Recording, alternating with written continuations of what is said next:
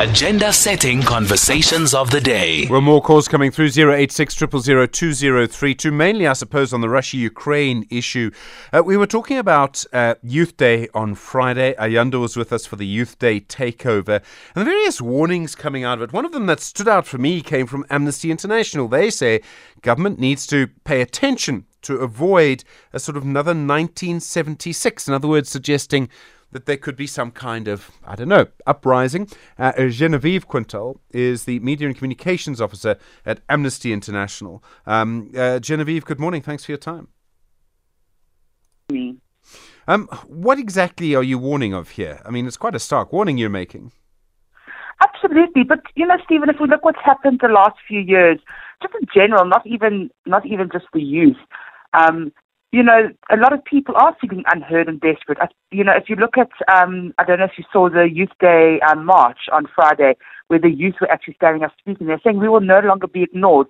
And while we're not saying we're not obviously um, promoting violence or anything like that, but at some stage we almost need that spirit to stand up to say, listen here, we will we will no longer allow this to happen. And our biggest issue, and, and if you think it's the issue of 1976, is education. The, the, the quality of education right now is terrible. Uh, we did a report in 2020, you know, broken and unequal, about how unequal our education system is, how terrible um, the um, infrastructure is, how our education system is still plagued by the legacy of apartheid. Um, and this just gets, keeps getting exacerbated by, like we had the pandemic, load shedding. And at, at some stage, um, the youth are going to have to stand up and be like, this can no longer happen. We can no longer put up with this.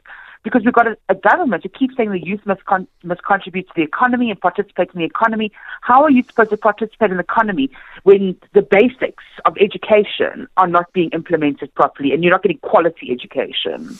And the risk, of course, is that, I mean, and we see this in many different ways, if people lose hope, then all sorts of very bad things can happen. Absolutely. And, and and again, you know, look back to the um, the KZN riots. Look, and, and, and we know if you look at the analysis, it's not people weren't looting and rioting because they actually felt uh, because it was for the fact that former President Jacob Zuma had been arrested. There is a sense of people are hungry. People have very little hope. Here is here is something I'm going to, I'm, I'm going to be able to get food, and I'm not saying it's right. I'm not saying it's but you know, those those little trigger things that we've seen lately are big warning signs. Genevieve Quintal, thank you, Media and Communications Officer at Amnesty International.